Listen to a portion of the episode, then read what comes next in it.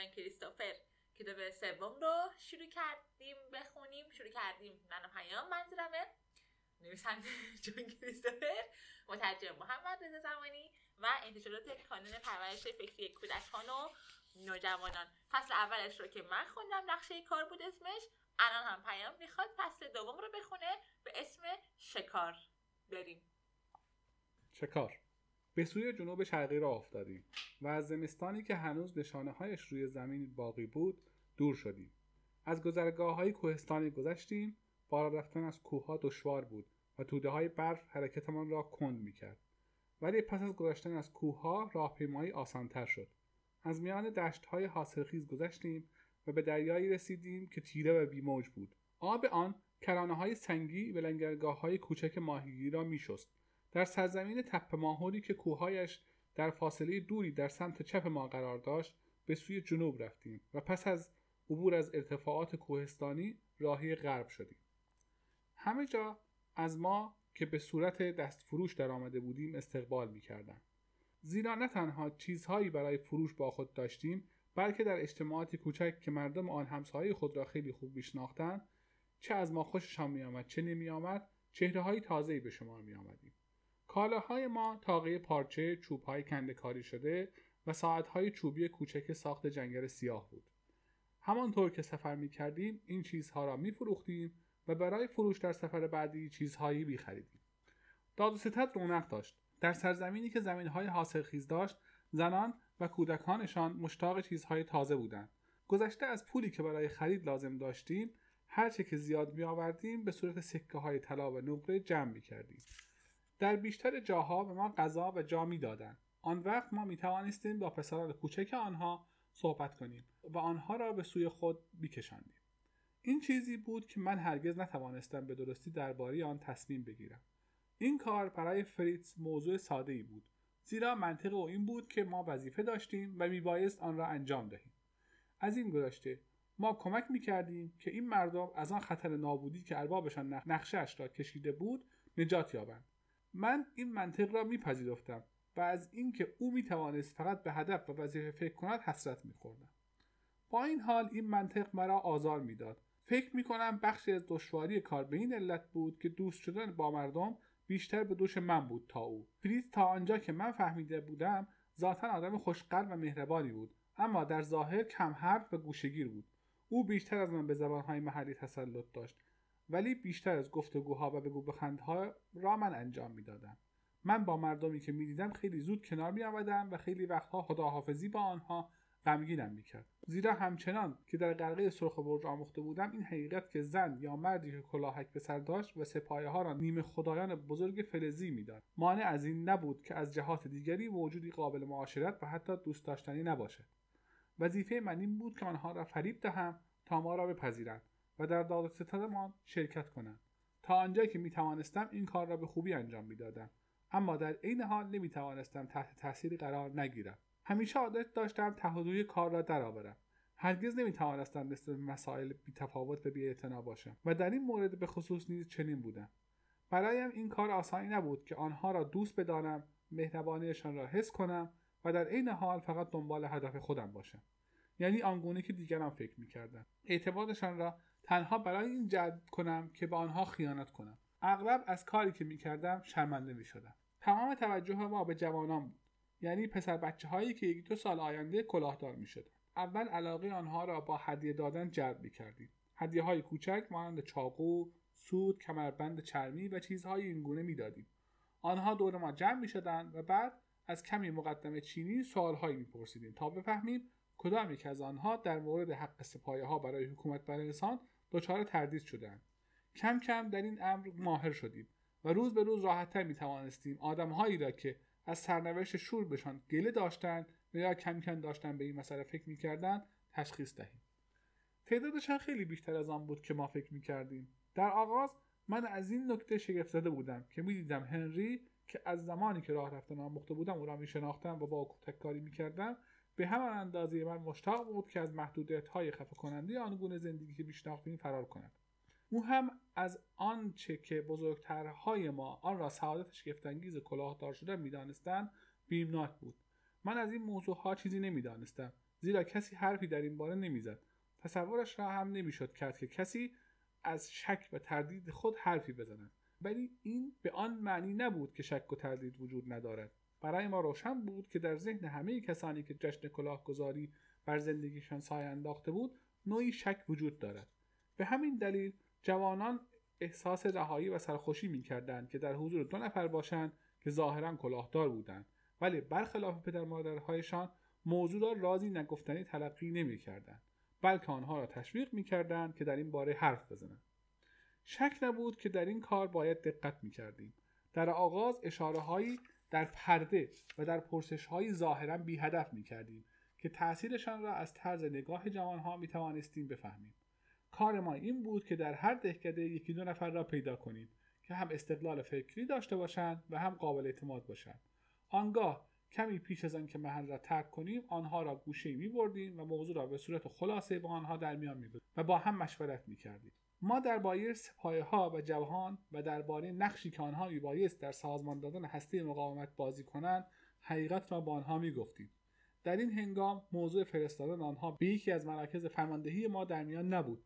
به جای آن قرار میگذاشتیم که آنها میان پسر بچه های روستا یا شهر گروه مقاومت به وجود آورند و پیش از کلاهگذاری در بهار فرار کنند. این کار مدت درازی پس از دیدار ما انجام می‌شد تا کسی متوجه نشود که ما در این کار دست داشتیم.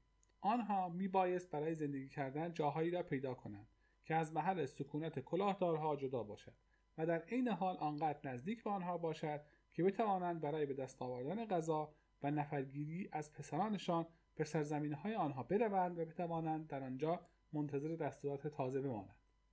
چیزهای مشخص زیادی از پیش نمی‌شد تعیین کرد. موفقیت به مهارت فرد در ابتکار عمل بستگی زیادی داشت. از نظر ارتباطی کمک های مختصری می توانستیم به آنها بکنیم ما همراه خود کبوترانی را که جفت جفت در قفس بودن می بردیم و در فاصله های مختلف هر قفس را پیش یکی از نفرات تازه خود باقی می گذاشتیم. آنها پرندگانی بودند که می توانستند از فاصله های دور به های خود برگردند و همراه خود پیام هایی را روی کاغذ نازکی نوشته شده و به پایشان بسته شده بود حمل می کردند. این کبوتران را میبایست پرورش داد تا زاد و کنند و به نسلهای بعدی آنها یاد داد که چگونه با مرکزهای گوناگون و سرانجام با مرکز فرماندهی مسئول در ارتباط قرار گیرند. همچنین آنها را با علامتهایی شناسایی می‌کردیم نواری که به یال اسبی گره زده می‌شد کلاههایی که به شیوه خاص بر سر گذاشته می‌شد نوع خاصی از اشاره با دست و تقلید صدای بعضی از پرندگان. جاهای معین می‌شد تا در آنجا پیغام گذاشته شود. تا ما یا جانشین ما به سوی مخفیگاه هایی که آنها پیدا کرده بودند راهنمایی کند بیش از این کاری نمی توانستیم بکنیم و خود را به دست تقدیر می سپردیم و در راهی که یولیوس برای ما معین کرده بود همچنان پیش می رفتیم. در آغاز سپایه های بسیاری را می دیدیم ولی همچنان که به راه خود ادامه می دادیم سپایه ها کمتر می شدن. کم کم فهمیدیم این زمستان نیست که آنها را غیر فعال کرده بلکه اثر دوری از شهر است در آن سرزمین به ما گفتند که سپایه ها در سال دو سه بار پیدایشان می شود روستاییان بخش های شرقی آن کشور هم به ما گفتند که سپایه ها فقط برای جشن کلاهگذاری می آیند و برخلاف کشورهای دیگر به جاهای کم جمعیت نمی آیند و پدران و مادران فرزندان خود را از راه های دور برای کلاهگذاری می آورند. بیشک این قابل فهم بود. سپایه ها می توانستند با سرعت و بدون وقفه حرکت کنند. چندین برابر سرعت چهار نل اسب ولی به هر حال فاصله برای آنها نیز به حساب می آورد. آنها مجبور بودند از نواحی نزدیک شهر بیشتر از نقاط دور مراقبت کنند. هر کیلومتر فاصله دایری که شهر مرکز آن بود وسیعتر می‌کرد. این برای ما باعث خوشحالی بود که در سرزمین هایی بودیم که می توانستیم در این وقت سال کاملا مطمئن باشیم هیچ نیمکره فلزی با سپاهی به هم پیوسته خط افق را نخواهد شکافت. این موضوع فکر تازه‌ای در ما به وجود آورد. تقریبا در دو سوی این قاره پهناور دو شهر اربابان وجود داشت. به آن صورت که ما هرچه از یک شهر دور می شدیم مراقبت ضعیفتر می شد آیا جایی در میان دو شهر پیدا نمی شد که اصلا مراقبت وجود نداشته باشد و مردم آنجا بی کلاه و آزاد باشند؟ بعدها فهمیدیم که دایره های دو شهر روی یکدیگر میافتند و منطقه خارج از این دایره در جنوب بیشتر اقیانوس و در شمال بیشتر از در زمین های یخزده متروک است. زمین های دوردستتری را که در جنوب مراقبت نمی‌کردند متروک گذاشته بودند.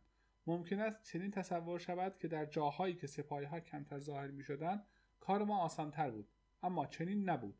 اگر تفاوتی وجود داشت این بود که در آنجا شاید به سبب کمیابی سپاهی ها میبایست بیشتر کار کرد و روح فداکاری بیشتری در افراد ایجاد کرد.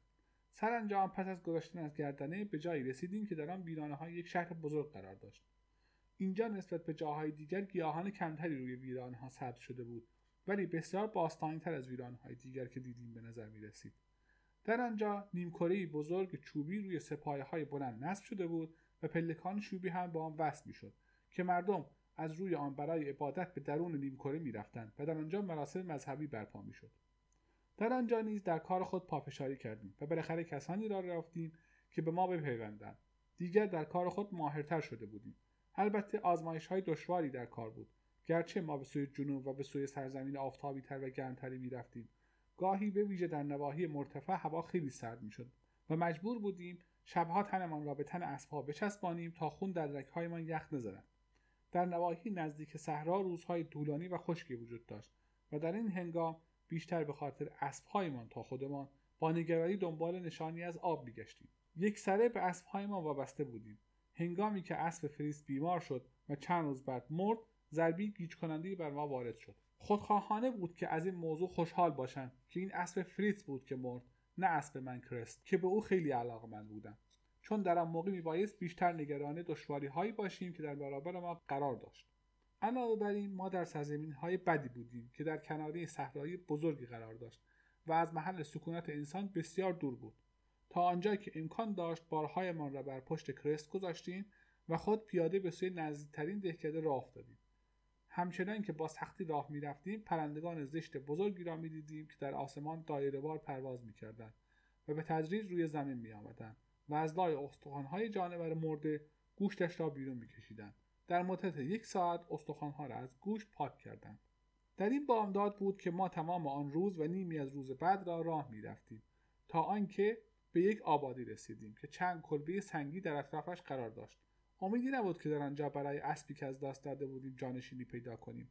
مجبور شدیم سه روز دیگر با مشقت راهپیمایی کنیم تا به جایی برسیم که آن را شهر مینامیدند. گرچه از دهکده زادگاه من بزرگتر نبود. در اینجا حیواناتی پیدا می شدن و ما هم طلاهایی را که ذخیره کرده بودیم برای خرید یکی از آنها داشتیم. دشواری در این بود که در این نواحی از اسب هرگز به عنوان حیوان بارکش استفاده نمی‌کردند بلکه آن را به عنوان مرکب پرزرق و برق افراد عالی مقام به کار می بردن. نمی توانستیم یکی از آنها را بخریم. زیرا اگر اسبی را می خریدیم و سپس بار پشتش می گذاشتیم رسوم و آداب محلی را به سختی زیر پا گذاشته بودیم. حیوانی را که آنجا برای بارکشی به کار می بردن هرگز ندیده بودم و تصور نمی کردم چنین حیوانی وجود داشته باشد. پوست این حیوان از پشمی خشن پوشیده شده بود و رنگ قهوه‌ای روشن و قدش از اسب بلندتر بود. بر پشتش برآمدگی بزرگی وجود داشت که می‌گفتند ذخیره آب است و با آن می‌تواند در صورت لزوم چند روز و حتی یک هفته زندگی کند. این حیوان به جای سم پاهای بزرگ و په با پنجه داشت. سرش که در انتهای گردن درازی قرار داشت به شکلی ترسناک زیشت بود. لبهای آویزان و دندانهای بزرگی زرد داشت و می‌توانم بگویم که نفسش هم بدبو بود. حیوان بیقواره و زشت به نظر می آمد ولی می توانست به طور شگفتانگیزی تند حرکت کند و بارهای سنگینی به دوش بکشد. در این باره من و فریتز با هم اختلاف نظر داشتیم. نظر من آن بود که یکی از این حیوانات را بخریم ولی او مخالف بود. من از اینکه بر سر این موضوع اختلاف پیدا کردیم مانند موارد دیگر اختلاف ناراحت شدم. دفاع پرشور من با مقاومت سرسختانه و خشک او روبرو شد. این موضوع سبب آزادی خاطر من سبب سرسختی بیشتر او شد و این خود بر آزردگی من افزود و این دور ادامه داشت. من مزایای این حیوان را برمیشاوردم و فریز این دلیل ساده را می آورد که ما تقریبا به جایی رسیدیم که باید سفر بازگشتمان به سوی قارها را آغاز کنیم و این حیوان در این نواحی هر چقدر هم که سودمند باشد در جاهایی که آن را نمی‌شناسند عجیب و غریب به نظر می آید و ما نباید بیخود توجه مردم را به خود جلب کنیم. فریز می گفت این حیوان با آب هوای خاص خو گرفته و بسیار امکان دارد در سرزمین های شمالی بیمار شود و بمیرد. بیشک فریتز کاملا حق داشت. ولی پیش از اینکه نظر او را بپذیرم دو روز را به بحث و جدل گذراندیم. دست کم به خود قبولاندم که ظاهر عجیب و غریب این حیوان است که توجه مرا جلب کرده. من در حالی که کرست بیچاره را در آن لحظه فراموش کرده بودم خود را سوار بر پشت پرنوسان حیوانی مجسم می کردم که با آن در خیابانهای شهرهای ناآشنا میگردند و مردم جمع شدند و بهت زده به آن حیوان نگاه می‌کنند. ما با همین مبلغ می توانستیم دو الاغ را که حیوانهای کوچک ولی پرطاقتی و مطیعی بودند بخریم و کالاهای خود را بر پشت آنها بگذاریم. همچنین آنقدر طلا داشتیم که با آن می توانستیم کالاهایی را از این سرزمین بخریم.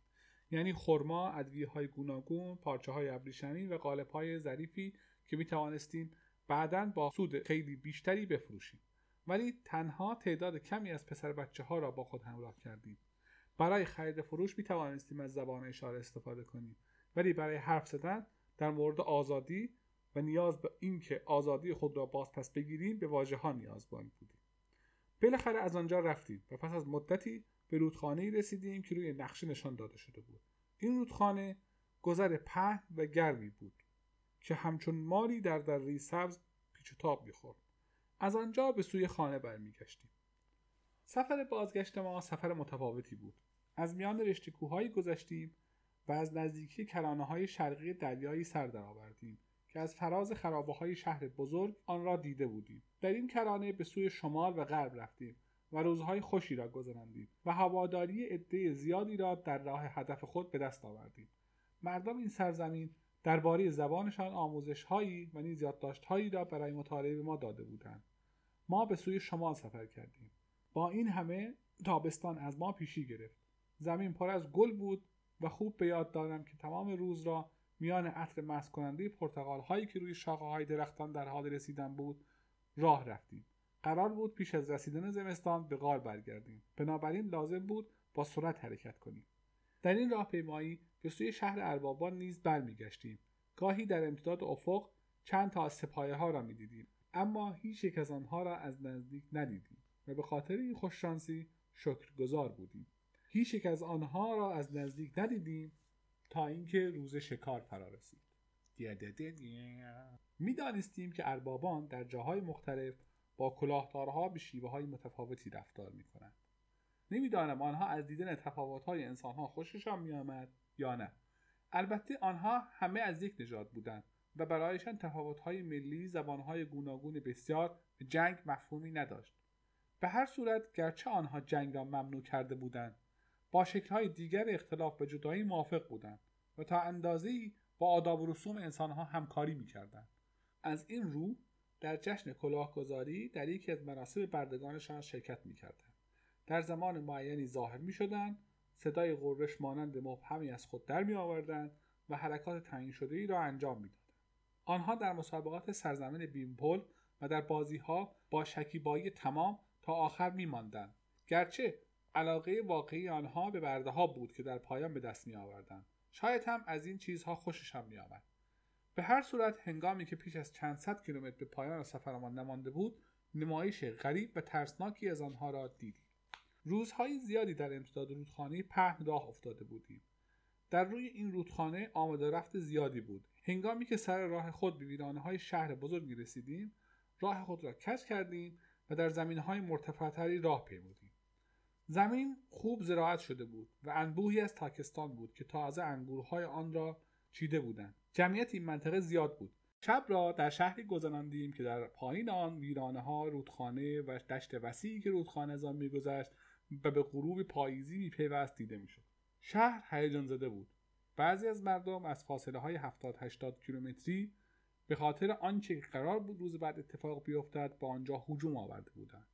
ما به عنوان دستفروشان دورگردی که از غذایا خبر نداشتند از مردم سوالهایی پرسیدیم. با آنها هم با میل و رغبت به پرسشهایمان پاسخ دادند.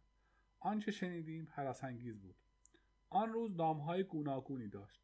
بعضی ها آن را روز شکار و بعضی دیگر روز اعدام مینامیدند. در زادگاه من قاتلان را به دار می آویختند تا آنجا که مطمئن بودم این کار سریع و انسانی انجام می‌شد. اما در اینجا آنها را تا پاییز در زندان نگه می داشتند. آنگاه در یک روز معین سپاه ها می آمدند. محکومان را رها می کردند. سپاه ها به شکار آنها می پرداختند و مردم از دیدن این منظره فریاد شادی می کشیدند. فردای آن روز قرار بود چهار نفر را شکار کنند و بکشند چندین سال بود که چنین تعداد یک جا شکار نشده بودند به این سبب هیجان مردم زیاد بود من که از شنیدن این چیزها حالم به هم خورده بود به فریتز گفتم بهتر از قبل از طلوع آفتاب حرکت کنیم مجبور نیستیم بمانیم با آنچه را که اتفاق میافتد تماشا کنیم. او به آرامی به من نگاه کرد و گفت ولی باید بمانیم ویل. خشمگین شدم و خشم خود را نشان دادم. بمانیم و شاهد آن باشیم که مردی را گناهش هر جا باشد. رها کنند تا سپایه ها همچون خرگوش او را شکار کنند در حالی که همنوکان او روی این موضوع که تا چه زمانی زنده خواهد بود شرط بندی می من این را سرگرمی نمی‌دانم. من هم نمی‌دانم ولی هرچه که سپایه ها با علاقه دارند مهم است. موضوع مثل زمانی است که ما در شهر با هم بودیم. چیزی نباید نادیده گرفته شود. پس تو بمان. من تا منزل بعدی می‌روم با آنجا منتظر تو میمانم. او با شکیبایی ولی به طور جدی گفت نه. به ما گفتند با هم کار کنیم. به علاوه ممکن است در فاصله میان اینجا تا دهکده بعدی پای ماکس توی سوراخ برود و من بیفتم و گردنم بشکند. او به تقلید از قصه های قدیمی که در کشورش برای پسرها حکایت می‌کردند به دو الاغ نام ماکس و موریس داده بود. ما در اثر این فکر که ماکس هوشیار پایش را در جای اشتباهی بگذارد لبخند زدیم. ولی من متوجه شدم در آنچه فریس می‌گوید حقیقت بزرگی نهفته است. شاهد این صحنه بودن جزئی از کار ما بود و نمیبایست به خاطر ناخوشایند بودن آن از این کار شانه خالی می‌کردیم. گفتم بسیار خوب. ولی همین که غذای تمام شد حرکت می‌کنیم. من نمی‌خواهم بیشتر از آنچه لازم است در این شهر بمانم. او به اطراف کافه ای که در آن نشسته بودیم نگاه کرد. مردها مستانه آواز میخواندند و جامهای خود را روی میز چوبی میکوبیدند. فریز سرش را به نشانه تایید تکان داد. من هم نمی‌خواهم. در میانه شب سپایه آمد. مانند سپایه های دیگر که در مسابقه قلعه سرخ برج در زمین مسابقه حاضر بود همچون قراولی عظیم در دشت نزدیک شهر خاموش و بی حرکت ایستاده بود. این یک جشن بود پرچمها افراشته شده بود. نوارهای پارچه‌ای در بالای خیابانهای تنگ این بام به آن بام وصل شده بود. دست فروشان از صبح زود آمده بودند و سوسیس گرم شیرینی ساندویج گوشت با پیاز نوار و خردریزهای پرزرق برق میفروختند. من به سبدی که مردی آن را هم می‌کرد نگاه کردم. در آن سبد ده پانزده تا سپاهی چوبی کوچک قرار داشت. هر یک از سپایه ها هیکل کوچک و رنج کشیده انسانی را با چنگرهای خود گرفته بود. فروشنده مرد بشاش و سرخرویی بود. مرد دیگری را دیدم که چهره مهربان داشت. کشاورز ثروتمندی بود که ریش سفیدی انبوهی داشت. او برای نواهای دو قروی شش هفت ساله ای که داشت دو تا از سپایه های چوبی خرید. مردم برای به دست آوردن جای بهتر با هم رقابت سختی می‌کردند. من برای اینکه جای مناسبی به دست بیاورم شوقی نداشتم. به هر حال فریز ترتیب کارها را داد. صاحبان خانه هایی که پنجره هایشان می‌شد صحنه را تماشا کرد به دیگران جا اجاره می‌دادند و فریس دو جا برای ما اجاره کرد. قیمت اجاره زیاد بود ولی شامل غذای مجانی نیز بود. همچنین می توانستیم از دوربین استفاده کنیم. مغازه هایی را دیدم پر از دوربین بود. چنین نتیجه گرفتم که آن مغازه مرکز ساخت آنهاست. برایم شگفتانگیز بود که در آغاز کار نتوانسته بودم رابطه میان دوربین با آن مراسم را بفهمم ولی حالا می‌دانستم. ما به جمعیت نگاه می کردیم و برق نور خورشید از شیشه های تعداد زیادی از دوربین ها باز میتابید. نه چندان دورتر در جایی که جاده از تپه رو به پایین می‌رفت مردی یک دوربین را از روی پایش کار گذاشته بود. دوربین دست کم دو متر درازا داشت. مرد فریاد می‌زد صحنه بزرگ واقعی. ده ثانیه پنجاه کروشن. برای صحنه قد ده شینگل. آنقدر نزدیک به نظر میچد که گویی اطراف خیابان است.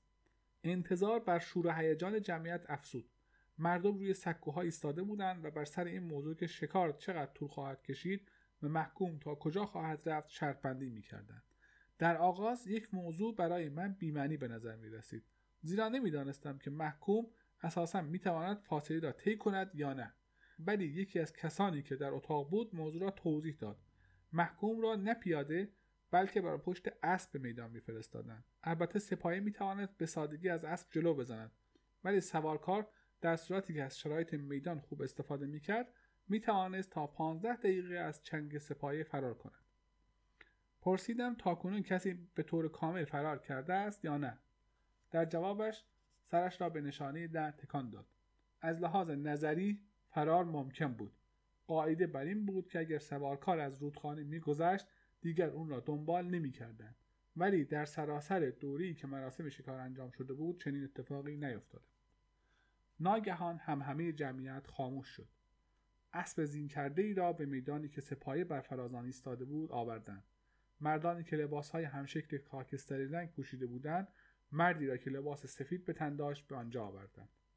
از توی دوربین تماشا کردم مردی سی ساله به بسیار لاغر را که سرگردان و گیج به نظر می رسید دیدم. کمکش کردند تا سوار اسب شود و او در حالی که دو مرد رکابهای دو طرف را گرفته بودند بر اسب نشست. خاموشی سنگینتر شد. بانگ ناقوس کلیسا ساعت نه را اعلام می کرد و در خاموشی تنین افکند. هنگامی که آخرین ضربه ناقوس نواخته شد آن دو مرد عقب رفتند و با شلاق به دو کفر اسب کوبیدند. اسب به سوی جلو جستی زد فریاد تشویق و شادی مردم بلند شد. مرد اسب را از سرازیری به پایین راند و به سوی رودخانه دوردستی که همچون نقره میدرخشید تاخت.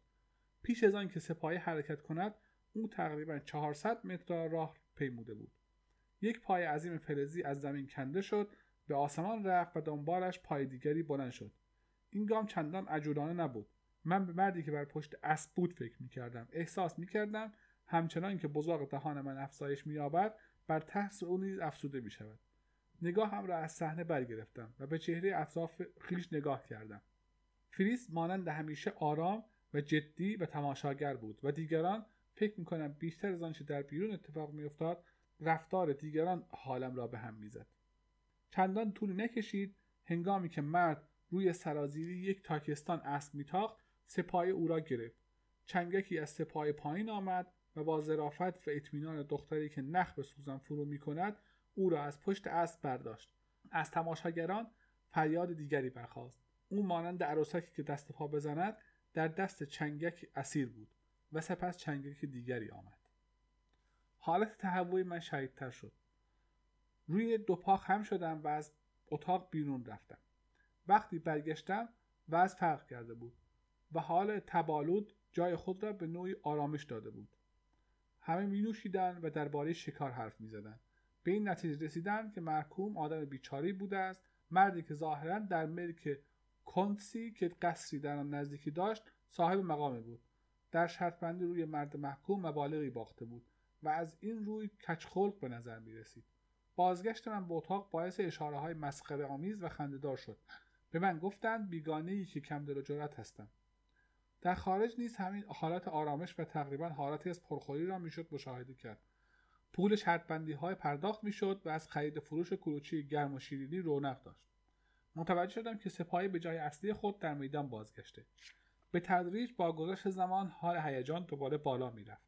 در ساعت ده با همان جوش احساسات و فریاد شادی تحصیلی که شکار با آن آغاز شده بود مراسم یک بار دیگر تکرار شد. محکوم دومی چالاکی بیشتری از خود نشان داد. او سریع و خوب اسب راند و با راندن اسب به زیر پوشش درختان برای مدتی از چنگ سپایه ها در امان ماند. وقتی دوباره به محبتی بی درخت آمد خواستم فریاد بزنم که در همان جا که بودی بمان. ولی شاید خودش هم می‌دانست که این کار سودی نداشت. سپایه می توانست درختان گرداگرد او را از زمین ریشهکن کند. او به سوی رودخانه تاخت و من دیدم که تقریبا در 700 800 متری آنجا بیشه دیگری وجود داشت. بیش از آنکه او به بیشه برسد چنگک پایین آمد. بار اول در لحظه مناسب حرکتی به اسب داد و به این ترتیب توانست فرار کند و چنگک پشت سر او به زمین کوبیده شد. من تصور کردم که او فرصتی برای رسیدن به هدفش به دست آورده است. رودخانه نیز خیلی دور نبود ولی کوشش دوم سپاه دقیقتر بود. او نیز مانند محکوم نخستین هیکلش از روی زین برداشته شد و از هم دریده شد. در سکونی ناگهانی در میان هوای لطیف پاییزی فریادهای آکی از رنج و درد او به طور ضعیفی به گوش می رسید. من پس از این قد دیگر برنگشتم. مقاومت من حتی در راه انجام وظیفه حدی داشت. فریس مقاومت کرد ولی بعد وقتی او را دیدم افسرده به نظر می آمد. حتی از حد معمول هم کم حرفتر شده بود. چند هفته بعد به غارها رسیدیم. ژرفهای تیره آنها به گونه شگفتانگیز جالب بود.